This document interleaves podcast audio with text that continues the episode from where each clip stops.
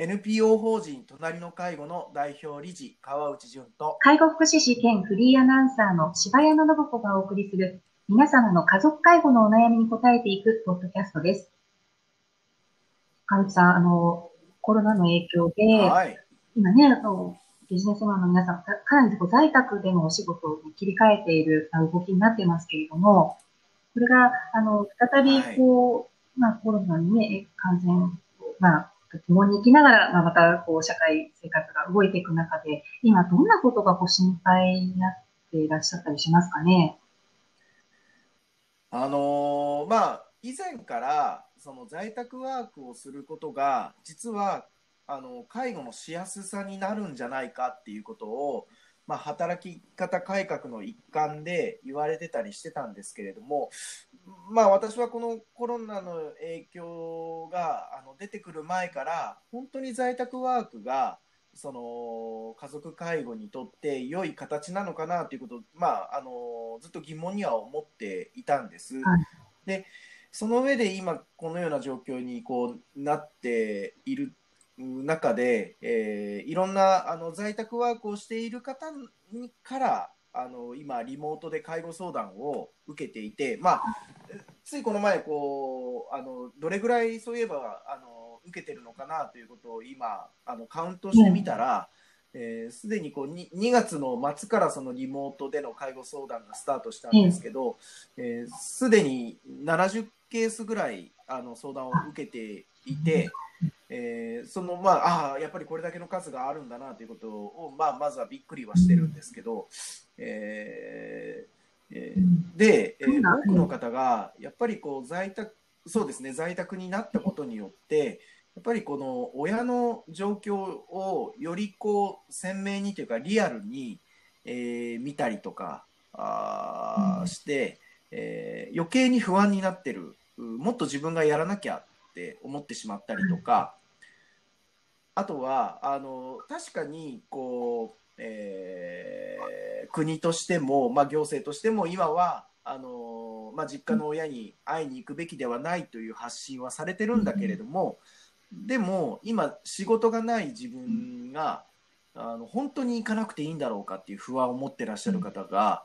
本当にたくさんいらっしゃってであのそういった相談に対して当然あのやっぱりい帰省することのリスクがある、まあ、感染のリスクがあるので私はあのやはり仕事がなかったとしても、えー今は帰省を控えるべきですねっていうことは繰り返し伝えていて、つまりこうし今まではある意味その仕事を言い訳にして、えー親の介護をこう、まあ、そこまで直視せずに済むというか、あーできてたんですけどそれがあのしづらい環境になってきた時に改めて、えー親の介護に対する不安と自分自身がどう向き合っていかなきゃいけないのかということが私問われてるんだと思うんですよね。うん。なんでそこをこうまあうちの法人のその介護相談の中ではなるべく不安を和らげていただけるように支援し続ける必要があるんだなということを強く感じていますし、やっぱり、あの支える側がまず自分自身が感じてる不安とどうお付き合いしていくのかということを大事にしていただけたらいいかなというふうに、感じながら一人一人のご相談を伺っている形ですかね。やっぱり抱え込んでしまっているというね、実情があるんですね。そうなんです。なんで、今逆にそういう意味で言うと、SOS が出しにくくなっちゃったんじゃないかなということを、うんおむしろ危惧しているというか、あこの中で、まあ、今、えー言い方としては、その抱え込みやすい状況になってしまってるわけですよね。ね。えー外部のサポート、そうなんです、あの頼らなくても、おなんとかあのやれてしまううというか、まあ、直接の介護を抱え込んでしまいやすい環境にどうしてもなってるかなと思うので、そこをこううちの相談ではあの水際でふ防ぎつつ、またこのラジオを聞いていただいた方が一歩踏みとどまっていただけるとありがたいなというふうには思っています。ごめんなさい。ちょっと、突っ。あ、大丈夫ですか？うん。柴山さんはいが、あの誤嚥性肺炎にならないようにあの気をつけていただけるといいかなと思ってます。我々も園芸のトレーニングはあのとても大事ですし、本当ですね。もうあの咳をしたいときはしっかりした方がいいと思います。あのえっと園芸のはまあねあの柴山さんも介護福祉士なので あのこんなことをあの私が言うのもあれですけど園芸の反射があるっていうのはすごい大事なことですからね。あのこうあれと思った時にあの苦しくなってちゃんと咳ができるっていうのはすごい大事なことですので、ちょっと我慢し落ち着きました、た？ね。はい。だ大丈夫ですか？あのわた多分あの今私のあのそれこそ臨機応変さというか、あのおどれだけうまくあの状況に対応できるかということが試されたんだなと思っているので、はい、もうそのあたりはあの介護職をしていた時に、あの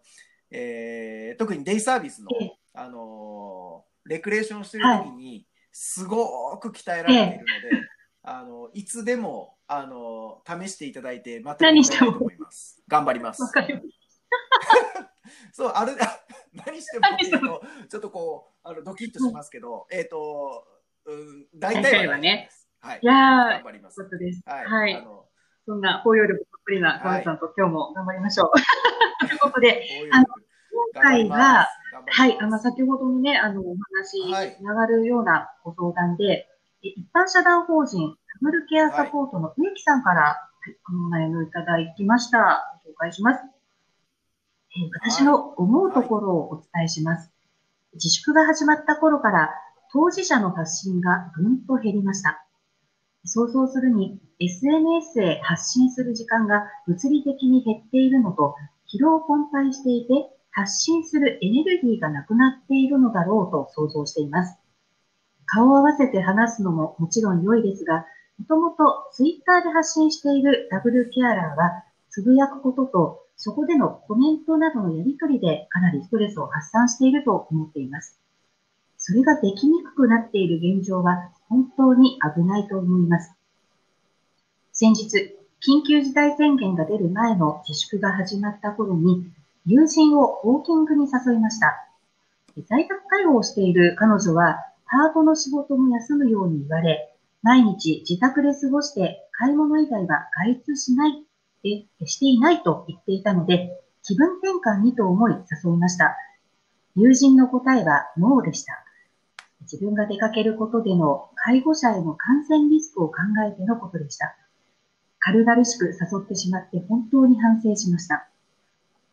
当事者の皆さんはジレンマの中にいると思います。子供と気分転換に買い物へと思っても難しく、かといってずっと自宅で過ごすにも限界があります。そこに在宅ワークになった夫の世話が重なったら、いつデイサービスが中止になるかと怯えているというつぶやきを目にしました。私たちができることは何か、本当に迷いの中にいます。ただ考えているだけでは何もなりません。ですので、迷いながらも発信していこうと思っています。という、ね、内容で、やっぱり、ね、はい。発信がしづらくなっている介護者の皆さん、介護家族多いんですね。そうですね。これあのどうしてもあのうちにうちに入ってしまう、まああの介護の状況を抱えている家族の方々の、おまあお気持ちのお気質というかあの傾向として、えーこれは家族のことなんだからなるべく家族でやらなきゃっていう内向きのものがもともとあるんだと思うんです。でそんな中にそのインターネットとかあがとてもあの有効活用されていて発信があされる中で、まあ、あのいい意味で愚痴を吐きながらあの自分の気持ちのバランスをとっていた方々がその暇というかあの発散の場すら失われていっているというのがあのこのダブルケアサポートの植木さんがあの教えてくださったことなんだろうなと思っているんです。うんでこうなっていくとやっぱりどんどんこう介護を抱え込んでいってしまうことになるので、うーん私は、まあ、確かに、えっと、感染のリスクってあると思うんですよね。あのコロナウイルスに感染してしまうリスクって、まあ、どうしてもあると思うんですけど、でも、うん。それと、えー介護しているご家族の方がこう本当にストレスで倒れてしまうことと、おーどちらが、えー介護を受けてる方にとって大変な状況になってしまうんだろうかっていうのは、まあぜひ改めてこう考えていただけるといいかなと思うんです。でなので、えーこんな時こそ自分のその介護をしてて大変だ辛いんだっていう気持ちを私あのいろんな人にあの伝えていただけるといいかなと思っていて、えー今は逆に言うとその自分が大変だと思う気持ち思える気持ちを感じやすい時なんじゃないかなと思うんです。えー普段よりもあのより不安になって日々を過ごしてらっしゃると思うので、なんでその感じた不安をどうかあこれが介護をしている中での不安なんだなと思うことをむしろ今だから外に発信していただいて今こそこう発信をというか、まあツイッターでもまあフェイスブックでも何でもいいんですけど発信をやめないでいただけるといいなと思っていて。で、えーそれこそおまたあそのインターネットだけじゃなくてウォーキングも、えーいわゆるその3密というものを防いだ形でやっていただくような工夫を、うん。えーしていただくんであれば全く問題ないとお専門家の方もおっしゃってますし、まああのね、このうーん外に出ることを迷ってらっしゃる皆さんに勇気づけになるかどうかはあれですけど私も今も毎朝あの朝5キロジョギンあジョギングを続けてるんです。ね、ジョギングしてますよはい、ね。はい、あの、はい、あのこれは私自身の気持ちのバランスを取るということも、まあ、あのいろんな人を支える上で重要だというふうな判断をしてやっていますし、当然、あの朝早い時間で人とほぼすれ違わない時間帯を選んでいて、でかつあのフェイスガードって言うんですけど、あのジョギングをされてる方の中では知ってる方も多いと思うんですけど、あの防寒用の顔を覆ううん。はい、えーものをして、はい。えっ、と飛沫が飛ばないように、はい。えー走ってはいますと。でそういった工夫をしていただきながら今まで通り、あのー自分の発散というものを改めて意識していただくっていうことにもなるかなと思うんですよね。あのーウォーキングってすごい大事なことだと思うんです、介護をされてる中で。えっ、と不要不急じゃないと思うんです。うんうん、ようです。もう。おーなので、改めてその介護をする中での不安とのお付き合いの仕方というか、えー発散の仕方をこうあこれが自分にとって大事だったんだということを見つめ直す大事な機会だとはい。思っていて、えーなので、えー、と発信や発散をやめないでほしいんですよね。うん、で、えーまたそのこの最後の方にもお書いてあるこうデイサービスがいつ中止になるんだろうと怯えているっていうつぶやきこれもすごく大事だと思うんです。なので、えーこのことを、えーケアマネージャーだったりとか、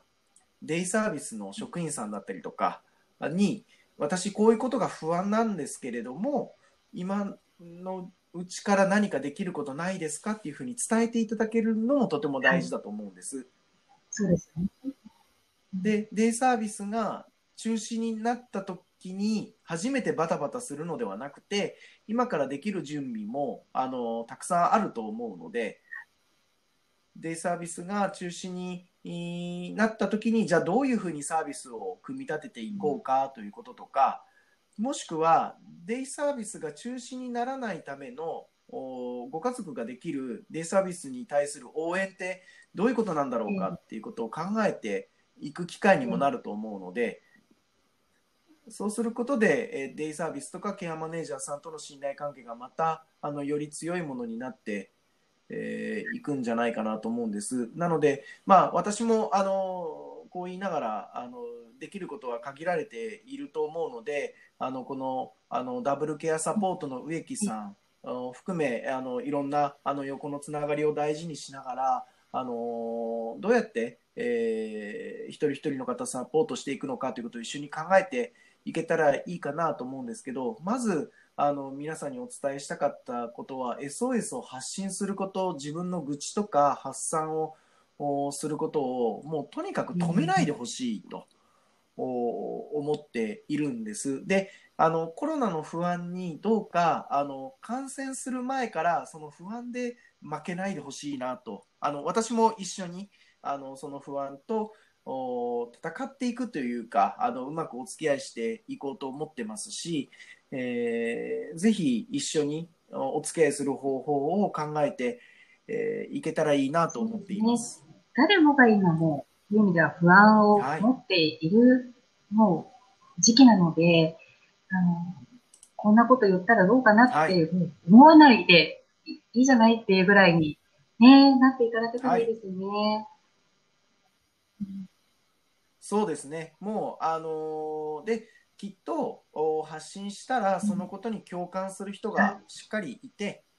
で、えー、また一つにあのなりながら、あの協力し合いながら、あの今の状況を一緒にこう乗り越えていく仲間がまた見つかっていくんじゃないかなと思うので、どうかあの一歩を踏み出していただけるとありがたいなと思ってます。つながることはできますからね。はい、応援したいと思います。ありがとうございました。はい